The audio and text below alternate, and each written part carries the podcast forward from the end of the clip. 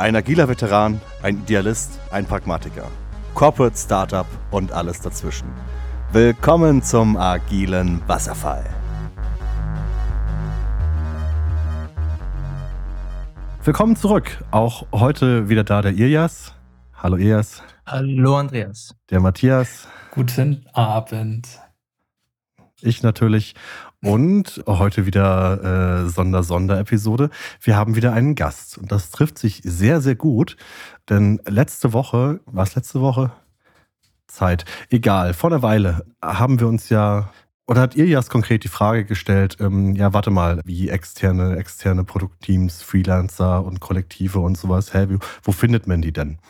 Uns war irgendwie schon klar, dass da eine Art Aushängeschild her muss und ein, ein Webauftritt, sonst wird man von Google nicht gefunden.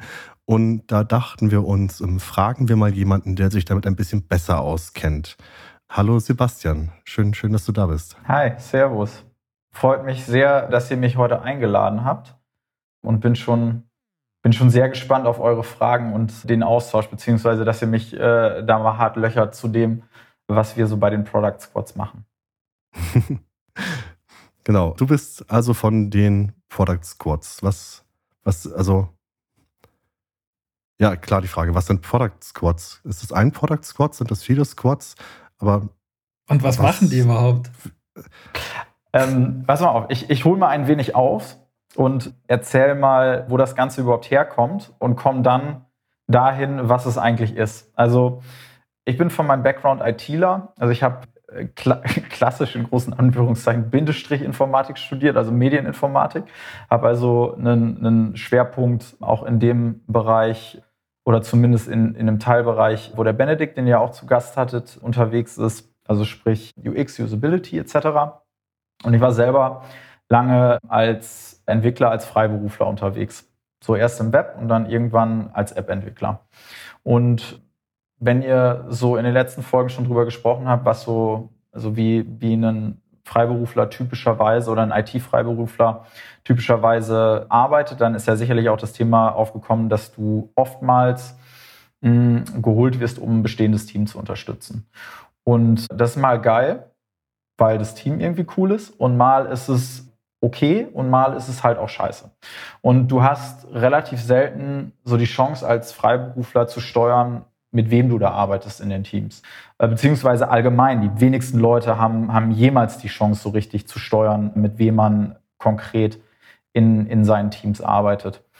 Und für mich war dann irgendwann der Punkt erreicht, dass ich das für mich ein Stück weit ändern wollte. Also ich wollte einfach mit, mit stabileren Teamkonstrukten in Projekten sein. Und dann habe ich mir halt die Frage gestellt, wie kann ich das irgendwie für mich möglich machen, dass ich mir selber die Menschen aussuche, mit denen ich zusammen auf Projekten arbeite. Und ja, da ist so ein Stück weit die, die Idee zu den Product Squads entstanden. Und die Product Squads sind im Endeffekt eigentlich einen, eine Netzwerkfirma, glaube ich, ist, ist so das Buzzword oder Flash Company, das englische Buzzword. Das heißt, wir haben keinerlei festen Mitarbeiter und wir konfigurieren uns quasi für jedes Projekt neu. Das heißt also, wir machen vor allen Dingen Tech-Projekte oder was heißt vor allen Dingen, wir machen Tech-Projekte und für jedes Tech-Projekt schauen wir halt in unsere Invite-Only-Community, wo wir Freiberufler haben, so unterschiedlicher äh, digitaler Couleur. Also sprich Entwickler, UXler, Produktler, ja, und dann in den unterschiedlichen Segmenten entsprechende Spezialisierung. Und dann schauen wir uns halt an für jedes Projekt, wer wäre dann gut geeignet, wer äh, würde auch gerne in welcher Konstellation arbeiten, weil darum geht es unterm Strich, dass wir halt irgendwie unsere Teams selber konfigurieren können. Und wenn man das ganz provokant sehen möchte, sind die Product Squads eigentlich unserer, unser Projektakquise-Schirm. Ja, also das, mit denen wir rausgehen, um diese Projekte zu akquirieren. Weil Fakt ist auch, keiner in der Community, also ich will nicht sagen keiner, aber es ist halt schwieriger als Einzelkämpfer die Projektgrößen zu finden, die wir halt finden können unter diesem Firmenschirm. Und ja, ich habe mir so ein Stück weit irgendwie meinen, meinen eigenen kleinen äh, New Work-Traum damit gebaut. Ich glaube, das fasst das irgendwie ganz gut zusammen, weil ich kann jetzt wirklich sagen, dass ich in den Konstellationen wirklich nur noch mit Menschen arbeite, mit denen ich wirklich Bock habe und auch an Themen. auf die ich Bock habe. Das heißt, die Product Squads Firma ist wirklich konkret dazu da, eben dieses Aushängeschild zu liefern, mit dem man auch wirklich dann variable Teams oder feste Teams ja anbieten zu können auf über diese, naja, was ist das, eine Plattform, um Teams zu finden, ne? So, das ist ja. Genau. Ja, also so, so kann man das schon sagen. Also die grundsätzlich ist es halt so, dass ich in dem, in diesem Konstrukt halt ähm, zum einen die Sales-Position einnehme, also sprich schau, wie können wir dieses Konstrukt entwickeln, um also auch langfristig und nachhaltig die Projekte zu finden, die wir suchen und mit, also auch die Kunden zu finden, die wir halt haben wollen. Also das, das berühmte äh, Arbeiten in der arschlochfreien Zone. Und das ist, glaube ich, so das, das Buzzword dazu, was ich, was, was ich dann, was viele dann immer anführen, was sich ja auch viele wünschen. Also es geht halt irgendwie darum, gute Projekte zu finden, zum einen, ja, weil wenn du es, also das Team kann noch so geil sein, wenn wenn die Konstellation, in der ihr arbeitet oder das Projekt halt einfach nicht passt, dann macht es trotzdem keinen Spaß. Ja? Und deswegen ist halt so für mich die ganz große Fragestellung, wie können wir mehr von diesen guten Projekten finden, um dieses Konstrukt einfach noch mehr Freiberuflern zugänglich zu machen. Und vielleicht eine Sache, die ich noch explizit dazu sagen muss, weil ich denke, die Frage wird eh kommen. Also wir machen kein Bodyleasing. Das heißt also, es, ist, es gibt tausende auch von diesen Freiberufler-Netzwerken, wo du halt im Endeffekt auch einzelne Freiberufler finden kannst. Und da, so ist es explizit nicht gedacht. Weil ich meine, jeder, jeder in dem Netzwerk ist ja wohl in der Lage, seine eigene Leistung zu verkaufen. Ja, das ist ja, da gibt es tausend andere Angebote, die da auch gut geeignet sind, von Recruitern über äh, Freiberufler-Netzwerke oder ähnliches, sondern hier ist ganz klar der Fokus, ganze Projekte zu akquirieren, wo wir dann halt als Kollektiv auch die Projektverantwortung übernehmen. Das beantwortet ja auch meine, meine Frage, die ich zu Beginn hatte, wie viele Mitarbeiter seid ihr, aber das erklärt es ja irgendwie komplett. Aber was für eine Größe hat denn so ein typischer Squad bei euch? Kann man das irgendwie pauschal sagen? Also ich würde sagen, also dadurch, dass wir vor allen Dingen grüne Wiese, also da sind wir in eurer letzten Folge grüne Wiese-Projekte machen, ist so eine, so eine klassische Größe, würde ich sagen, vier Leute. Also du hast in der Regel zwei Entwickler, relativ Vollzeit in so einem Team. Du hast wahrscheinlich einen UXler dabei. Der muss, der wird wahrscheinlich auch nicht zwangsläufig Vollzeit in dem Team sein, sondern vielleicht mit so einer 50% Buchung. Und wir haben halt in der Regel halt noch ein Produktler mit, mit an Bord, der halt dem Kunden hilft, ein Stück weit zusammen mit dem UXler diese Produktvision zu schärfen. Weil auch das war ja eines der Themen bei euch letztes Mal. Wie, wie scharf ist so ein Produkt oder so ein Projekt am Anfang? Ja, die Antwort ist oft nicht, nicht zwangsläufig super scharf. Ja, manchmal ist es, gibt es eine sehr, sehr klare Zielsetzung, aber oftmals ist sie, ist sie vielleicht auch noch ein bisschen diffus und das ist auch so ein bisschen der Punkt, wo wir uns dann ein Stück weit auch von diesem klassischen Team-Outsourcing-Konzept unterscheiden, wo du halt wirklich, ähm, keine Ahnung, dir vier Entwickler holst und die äh, micromanaged, sondern die Idee ist halt schon wirklich dann ganze Produkte zu delivern und ein Stück weit diese Produktverantwortung auch zu übernehmen. Das heißt also, wir präferieren eigentlich, dass wir ein bisschen, wie nennen wir das, etwas lockerer gesteuert werden. Ja, mit, mit, klaren, ja, mit klaren Artefakten auf dem Weg, wo du entsprechende ähm, regelmäßige Touchpoints mit einem, mit einem Partner hast, um halt die notwendige Transparenz ähm, darzustellen. Und das kann dann irgendwie einmal wöchentlich sein in Form von einer, von einer Review oder alle zwei Wochen, je nachdem auch, ne, wie groß ist das Projekt, wie weit sind wir da schon vorangeschritten. Ja. Und wie ist da die Zusammenarbeit mit den bestehenden Teams einer, einer Firma? Also rein theoretisch, da gibt es schon drei, vier, fünf Teams. Arbeitet ihr mit denen sehr eng zusammen, sehr fern? Wie sieht es da aus? Auch das kommt ein bisschen auf den Anwendungsfall. Also, ne, wie, wie heißt es so schön, umso länger man irgendwas macht, desto häufiger ist die Antwort, es kommt drauf an. Aber was so, wenn wir, wenn wir jetzt mal, wir nehmen mal grüne Wiese, wir nehmen mal grüne Wiese als Beispiel. Also, das Credo ist immer so ein Stück weit, wir bauen neben dem Bestand mit Rücksicht auf den Bestand. Das heißt also, wir schauen uns in der Regel vorher an oder haben vielleicht einen Sparringspartner wie, wie zum Beispiel dich, Ilias, als Head of Engineering, der uns erzählt, okay, was ist die, was, wie sieht unsere Landschaft aus, ja? Also das fängt halt irgendwie mit Infrastruktur an. So ist, ist das irgendwie, äh, haben wir da unsere Server-Racks irgendwie im Keller stehen oder ist das auf AWS? welche Te mit welchen Technologien fühlen wir uns wohl äh, im Frontend, im Backend, in äh, den Mobile Clients. Und dann schauen wir halt schon, dass wir auch schon bei der Teamauswahl darauf achten, dass wir Menschen finden, die halt sich in diesen Technologie-Stacks wohlfühlen. So, das ist, das ist irgendwie das, das eine. Trotzdem ist so meine persönliche Erfahrung, du willst eigentlich so weit wie möglich von dem Tagesgeschäft der Teams weg, weil aus, aus zwei Gründen. Also das eine ist, erstens arbeiten die Teams in der Regel an Dingen, die wirklich Geld bringen und wir arbeiten an Dingen, die vielleicht potenziell mal Geld bringen. So, das heißt also, du willst eigentlich keinerlei Behinderung von Cash-Cow-Aktivitäten, nenne ich das jetzt einfach mal. Also alles, was irgendwie äh, Maintenance, Funnel-Optimierung ähm, und so weiter angeht. Da willst du eigentlich gar nicht rein.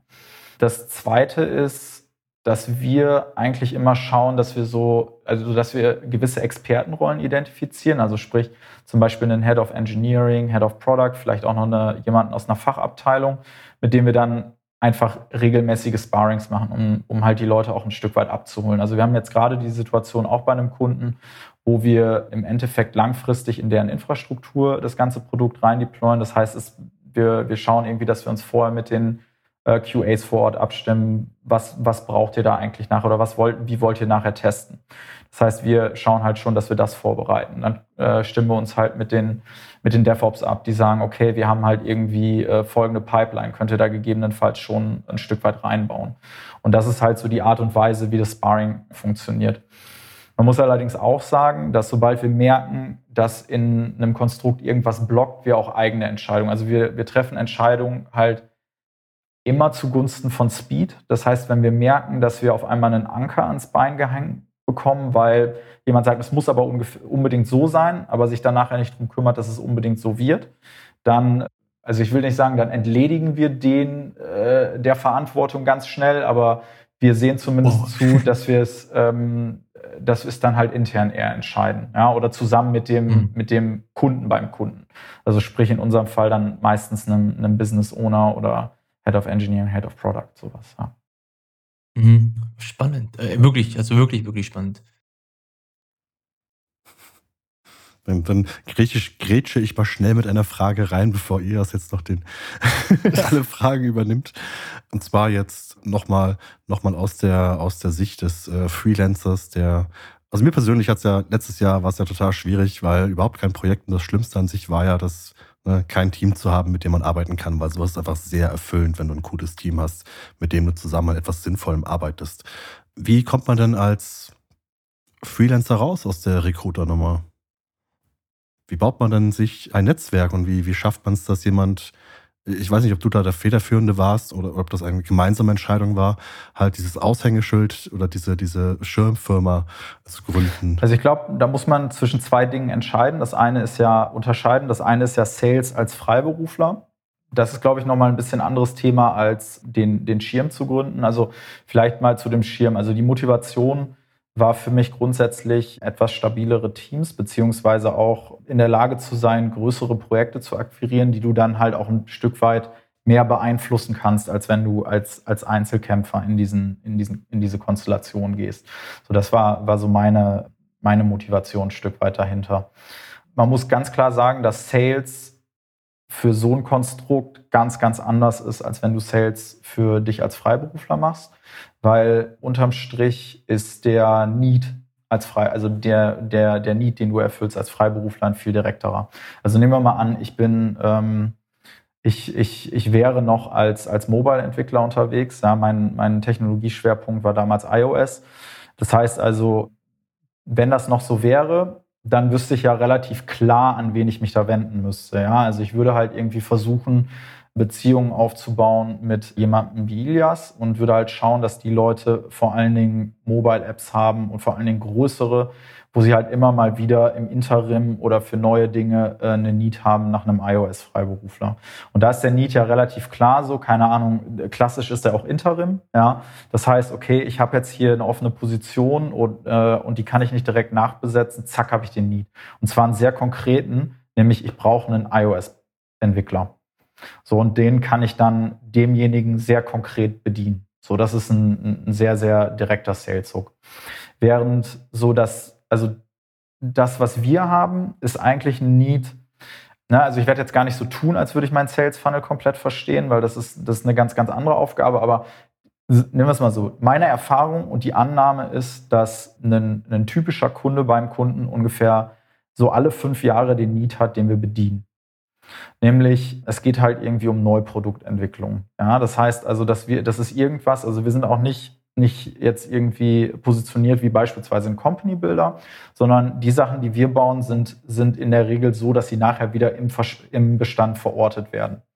Das heißt, da geht es halt wirklich darum, langfristig zu schauen, wer ist da der konkrete Kunde, also der Mensch beim Kunden und zu schauen, wie kann ich im Endeffekt langfristig belastbare Beziehungen in die Richtung aufbauen. Ja, das heißt also, für mich heißt es, ich suche mir eigentlich konkret oder ich versuche mir konkret die Leute und die Firmen rauszusuchen, mit denen ich mal spannend finde zu arbeiten und schau mal, ob das, ob das irgendwie passt.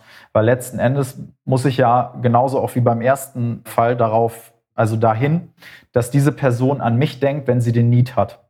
Ja, das mag vielleicht bei, bei etwas, wo ich den Need vielleicht häufiger und konkreter habe, nämlich, okay, ich brauche einen iOS-Freiberufler, ist es ein bisschen einfacher. Bei einem Need, der sehr viel diffuser ist und wo es oftmals auch nicht so diesen einen Punkt gibt, um einzuhaken, weil ich meine, die Leute googeln in der Regel halt nicht externes Produkt oder Tech-Team oder so, ja, sondern da ist es halt viel, viel stärker über eine bestehende Beziehung oder eine Empfehlung aus dem Netzwerk.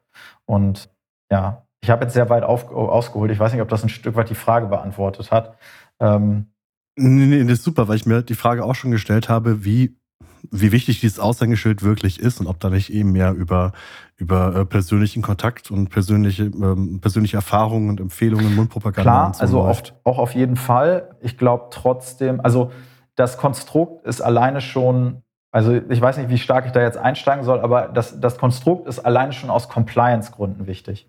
Weil du hast, also du kannst als, als Freiberufler, du musst in irgendeiner Form eine Kapitalgesellschaft als Konstrukt haben, um überhaupt mit einem Konzern ab einer gewissen Größe zusammenarbeiten zu können. Das ist einfach eine, eine Vorbedingung. Alles andere ist schwierig oder du hast direkt einen Abrechnungsdienstleister dazwischen hängen oder, oder, oder. Und das bringt uns halt in die Situation, dass wir halt in der Lage sind, auch direkt mit, mit größeren Konstrukten Verträge zu machen und nicht über einen Intermediary zu gehen. Und das ist, äh, das ist für uns halt ein Riesenvorteil, weil du dann auch, also dann hast du halt nicht nur den Direktzugriff beim Kunden, dadurch, dass du mit demjenigen sprichst, sondern du hast auch eine echte Geschäftsbeziehung, was sehr, sehr, also was für mich persönlich super wichtig ist, weil, weil wir halt ein Konstrukt fahren, wo wir sagen, okay, wenn jemand in einem Team ist, wird er halt nach festen Zahlungsritual, also Zahlungszyklen bezahlt. Und dafür ist nicht so entscheidend, wann der Kunde zahlt, sondern einfach nur, ja, du, du hast halt deine Leistung erbracht, du als Freiberufler und die muss dann halt auch bezahlt werden. Und dementsprechend braucht halt die Firma oder ich als ausführendes Organ dann natürlich den Direktdurchgriff beim Kunden, um halt auch Druck zu machen, falls mal eine Zahlung irgendwie spät ist oder ausfällt oder sonst was. Und das ist halt super wichtig, damit das Ganze auch operativ, also jetzt mal Abrechnung und, und, und Legal. Also ich will jetzt gar nicht weit reingehen, weil das ist ein, ein ne, ganz anderer Block und jetzt auch in dem Kontext nicht so spannend. Aber ich will nur sagen, das ist halt super, super wichtig, damit das Ganze überhaupt, überhaupt funktionieren kann. Also es ist so ein Hygienekriterium eigentlich. Ja. Ich wollte mal kurz bei, bei Geschäftsbeziehungen ein, einhaken, weil das ist ja auch total wichtig auf der einen Seite, wie du jetzt gerade schon gesagt hast, natürlich irgendwie so, so Dinge wie Zahlungsmoral und auch, dass auf deiner Seite alles sauber läuft. Aber das andere ist ja, was du vorhin auch schon angesprochen hast, ist auf der einen Seite die Transparenz, aber halt auch das Vertrauen, das da reingesetzt wird, weil du stellst dich hin und sagst, ich verkaufe dir, ich habe hier die besten Freelancer der Welt, die können in einem Team 10x schneller sein als jeden Freelancer, mhm. den du dir sonst dran holst. Und das musst du ja erstmal beweisen. Ja, auf jeden Fall. Hundertprozentig. Ja.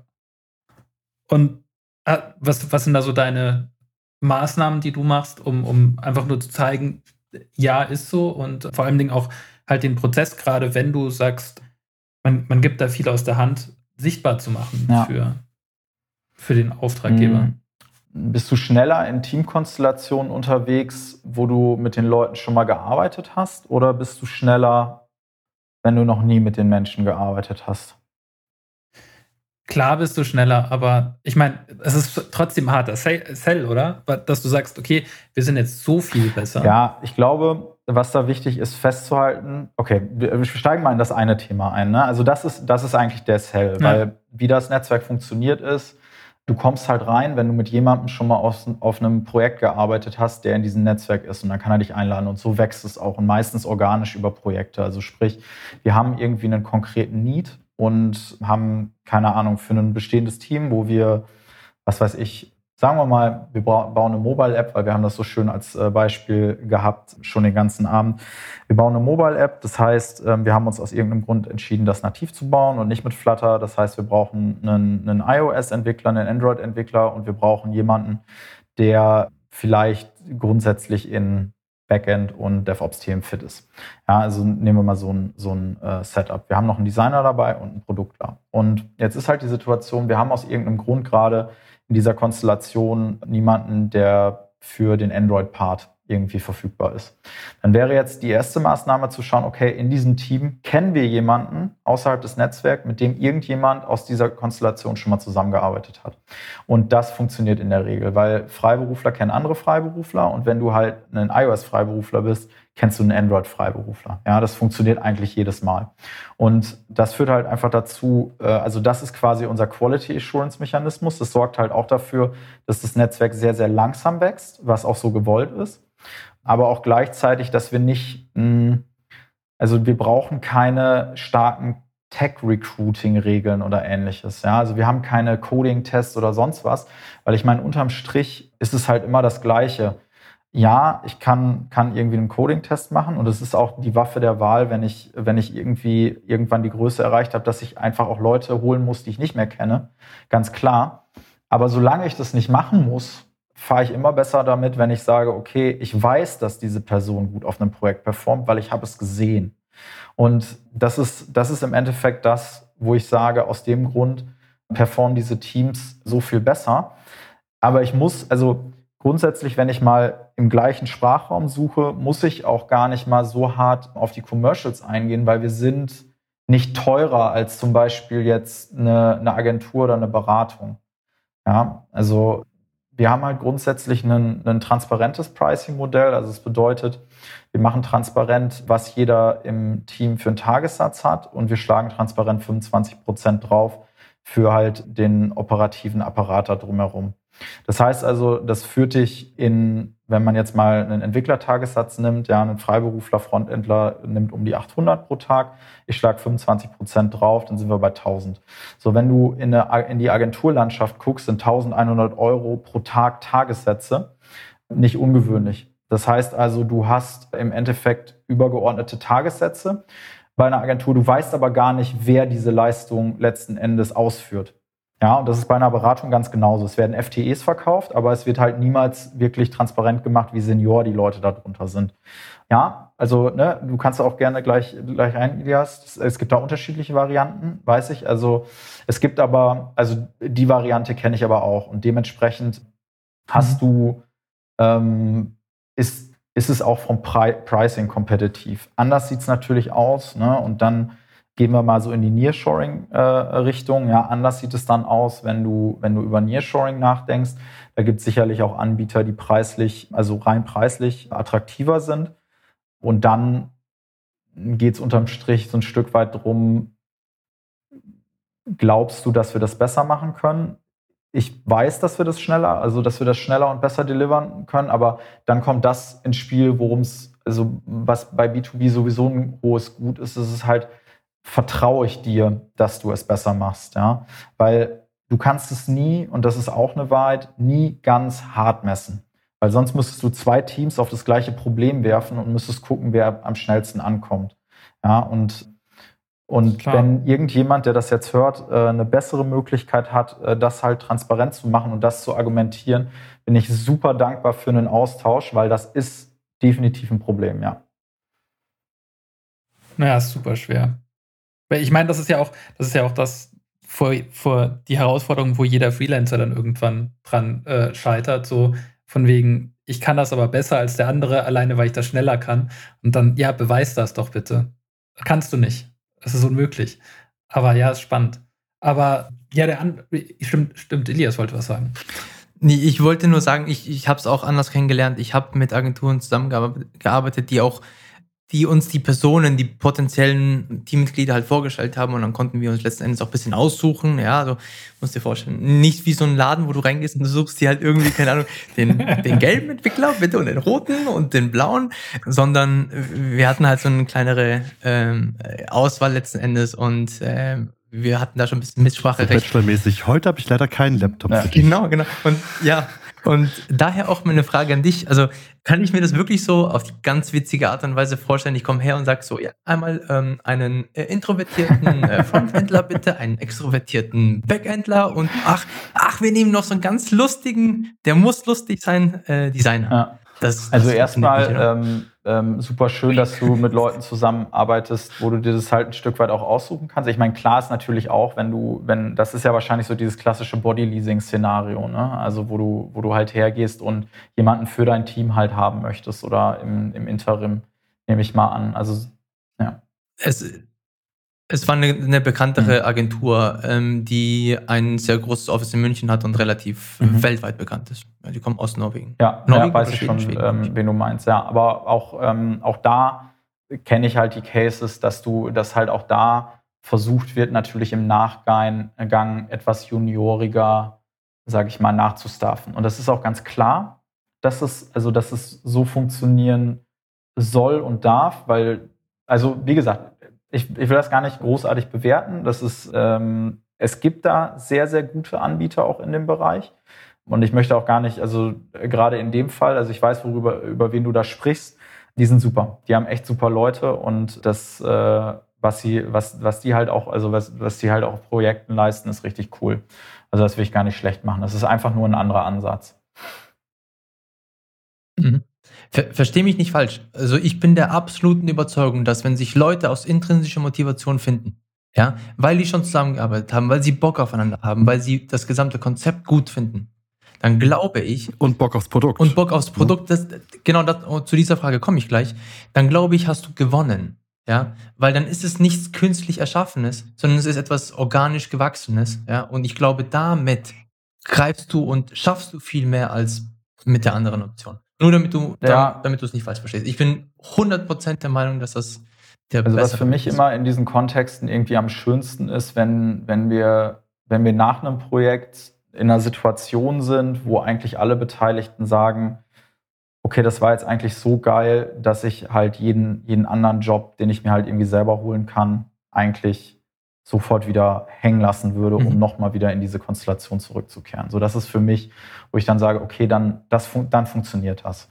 Und gleichzeitig hast du ja auch die Situation, äh, jeder kann jederzeit gehen. Ja, also klar, wir haben halt als Konstrukt, Konstrukt Product Squads einen Delivery, äh, also ich nenne das jetzt, will das jetzt nicht Delivery-Druck, aber wir müssen halt schon das abliefern, was wir versprechen. Aber gleichzeitig könnte trotzdem jeder in diesem Konstrukt äh, mal abgesehen von die Firma in Beziehung zum Kunden gehen, zu jeder Zeit.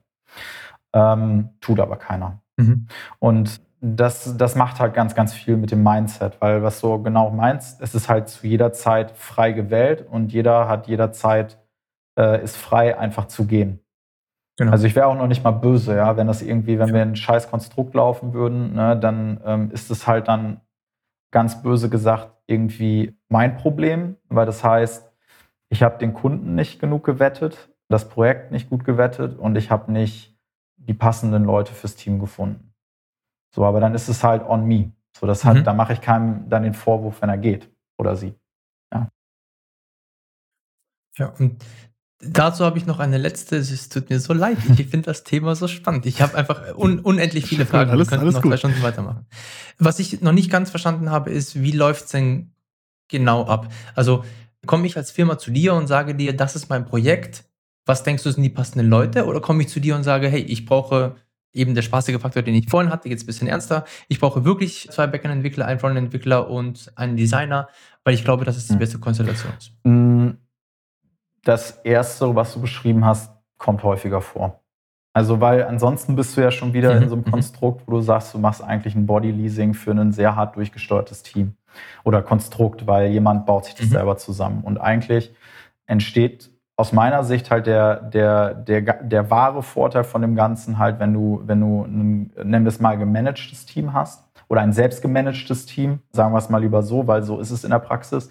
Es ist ja nicht so, dass es da irgendwelche Hierarchien innerhalb des Teams gibt, sondern es ist halt ein selbstgemanagtes Team, was dir halt in der in der bestmöglichen Art halt dein Produkt delivert.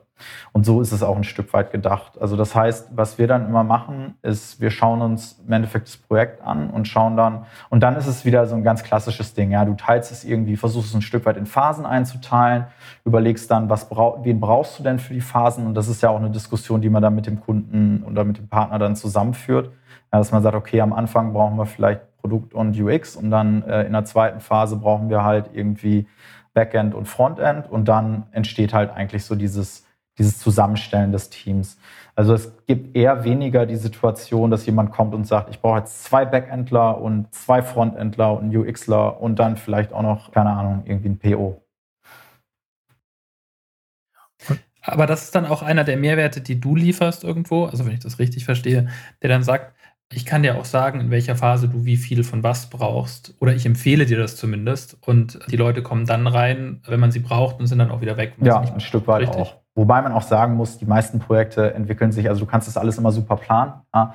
Die meisten Projekte entwickeln sich sowieso immer so ein ja. bisschen anders, als man denkt. Ja, gerade wenn man auf einer grünen Wiese beginnt, dann ist es halt einfach mal so, dass das Scaling dann doch später passiert oder du dann doch merkst, ups, auf dem Weg, ähm, lass mal lieber was ganz anderes bauen, ist auch ein Fall, den wir hatten. Wir sind irgendwie mit einer kleinen Frontend-Applikation angefangen und hatten eigentlich nur durch Zufall einen Backendler aufgrund von einem ganz spezifischen Background, den er hatte, mit dabei, also seitlich dran.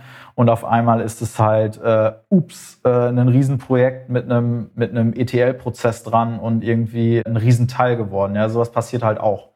Und deswegen, ich glaube, man mhm. darf sich auch, auch wenn wir auch in der Agilität immer versuchen, ein bisschen zu planen, ich glaube, man darf sich die Illusion einfach nicht, nicht geben, dass, einen, dass halt gerade am Anfang in, in, so einer grünen Wiese so ein Projekt so, so 100% planbar ist. Das ist einfach nicht das, das was passiert. Und wo, wo, wo ich dann eher denke, es macht Sinn, dass man Menschen um sich schart, auf die man sich halt auch verlassen kann, wenn man halt wirklich mal so ein, so ein 180 Grad Handbremsen-Turn machen muss und wo man halt weiß, wir kommen, wir kommen hier in eine Lösung rein, wenn das passiert.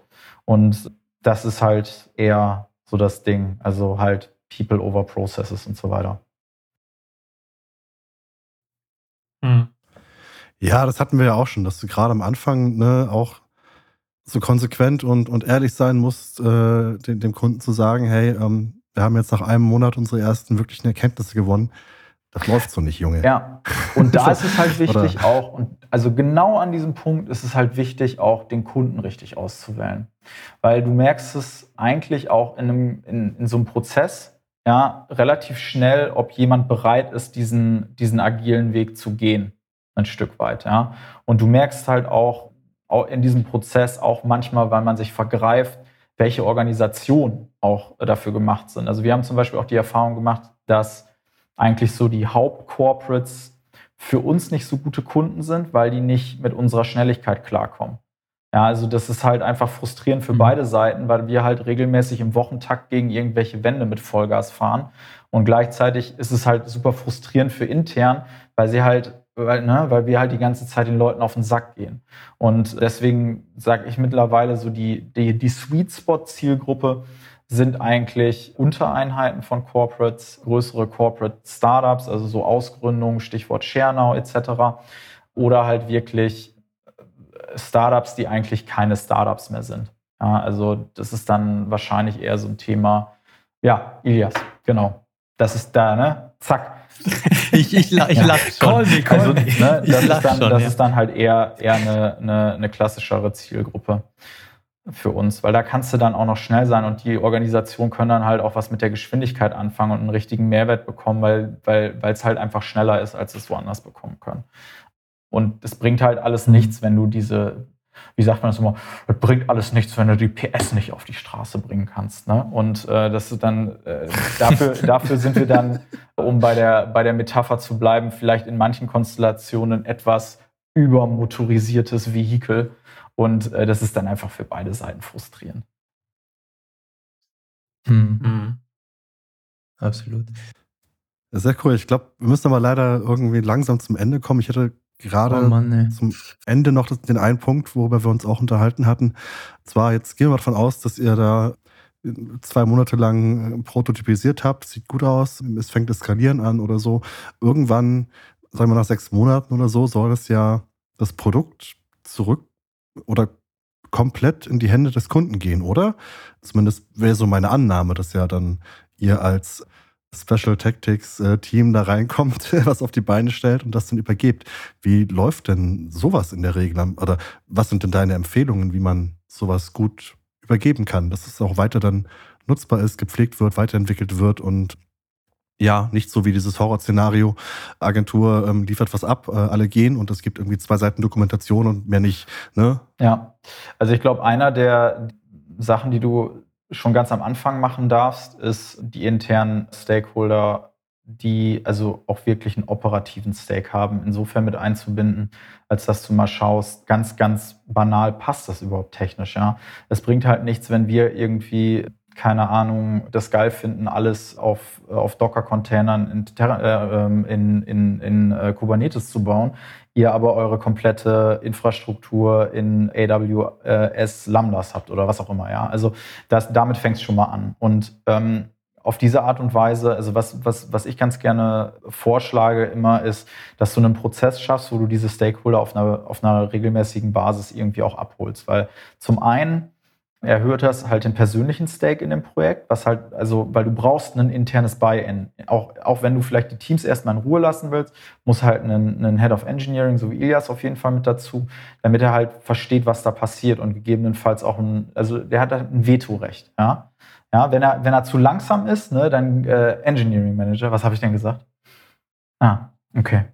Irgendwas habe ich gesagt, ne? Okay, egal. Also ne, als Engineering Manager äh, ein Vetorecht hat, ne, wenn, wenn, wenn er jetzt aber zu langsam ist, ja, weil er zu sehr in seinem Tagesgeschäft wühlt, dann ab einem gewissen, also es, ne, ich sage nicht, dass es passiert, sondern ich sage nur, dann ähm, äh, treffen wir halt eigene Entscheidungen, ne, fertig.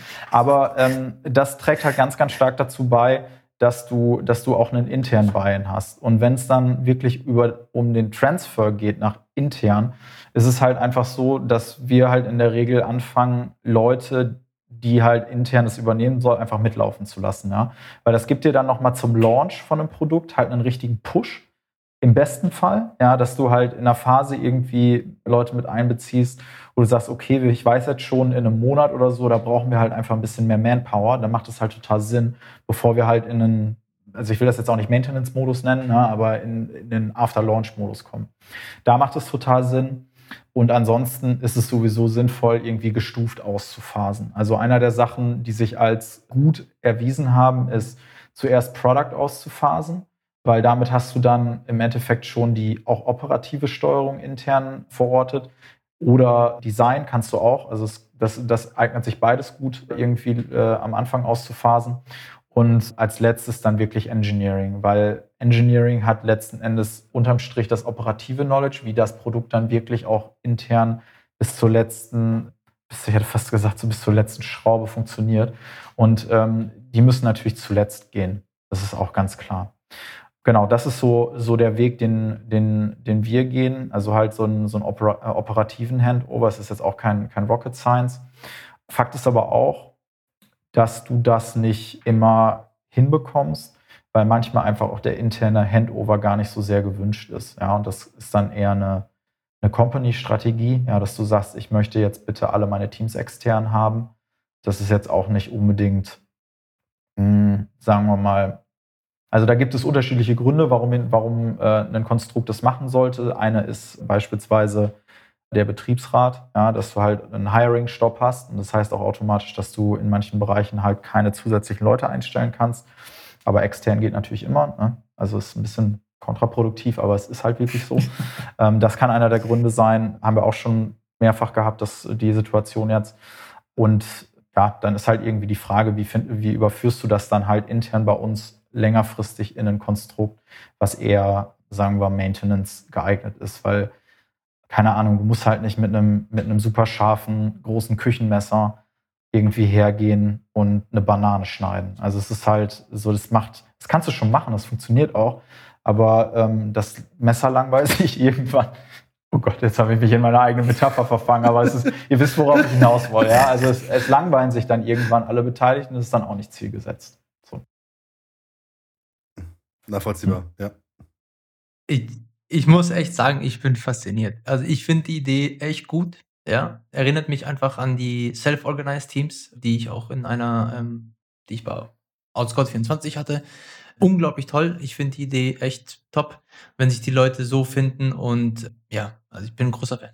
Danke für diese Session, muss ich echt sagen. Sehr, sehr, sehr aufschlussreich. Und Product Squads war das richtig? Genau. Ja. Sehr, sehr gerne. Hat mich sehr gefreut. Vielen lieben Dank für die Einladung. Und natürlich äh, jederzeit äh, zum Austausch gerne wieder. Ja, cool. Ich hoffe Sebastian. doch. Ich glaube, wir haben noch einige Themen. ja, liebe Zuhörer, das war Sebastian Bockrewe. Gibt's doch, es gibt ja am Ende immer noch so ein Part, wo wir irgendwas promoten, ne? Also wenn du noch irgendwas loswerden möchtest, äh, außer Product Spots, gerne. Ob ich noch was zu promoten habe? Hm, ich glaube tatsächlich gerade gerade nicht zwangsläufig. Ich freue mich natürlich immer, also vielleicht, vielleicht noch der Sales-Teil, ich freue mich natürlich immer über Kontakte zu, zu Menschen, die äh, gerade auf dem Weg in, in eine Neuproduktentwicklung sind. Ja. Und das kann auch schon sein, wenn es einfach mal einen Sparring mit jemandem braucht, der vielleicht nicht im Detail alles hundertprozentig technisch in jeder Technologie auseinandernehmen kann, aber zumindest eine Idee hat, nennen wir mal einen technischen Produktler, wie sagtet ihr so schön, äh, TPO oder TPM oder was, da bin ich halt immer, das ist immer sehr aufschlussreich für mich und ist letzten Endes auch irgendwie der Punkt, wo wir dann auch in so eine konkrete Projektierung kommen können. Deswegen sind solche, solche Menschen und solche Kontakte immer total spannend und dann lieben gerne äh, Menschen, die mit einem agilen oder mit einem, mit einem Growth-Mindset unterwegs sind. Also ich langweile mich ein bisschen, wenn äh, ja, wenn es zu viel, zu viel alte Welt ist und altes Mindset, macht mir nicht so viel Spaß. Da, da fühle ich mich jetzt angesprochen, ehrlich gesagt. Ich habe noch ein paar Leute in meinem Netzwerk, von, mit denen ich gearbeitet habe. Ich freue mich drauf, die mit euch zu connecten. Cool. Sehr gut. Na, Matthias, du irgendwas? Ich habe nichts mehr. Ich freue mich mal wieder mit Sebastian irgendwann vielleicht zusammenzuarbeiten. Yes. Sonst vielen Dank, dass du da warst. Dankeschön. Vielen, Vielen Dank, Dank für die Einladung. Hm, ich kann auch sagen, ich, ich habe einen YouTube-Kanal zu Java-Testautomatisierung, wenn irgendjemand Lust hat. Der ist gut, der ist oh, echt cool. gut. Der ist echt gut. Ja, sollte man sich anschauen. Ich bleibe heute still. So, in diesem Sinne. Alles klar, cool. Schön, dass du da warst. Bis, ich hoffe, bis bald vielleicht. Ciao. Ciao, macht's gut. Ciao, ciao.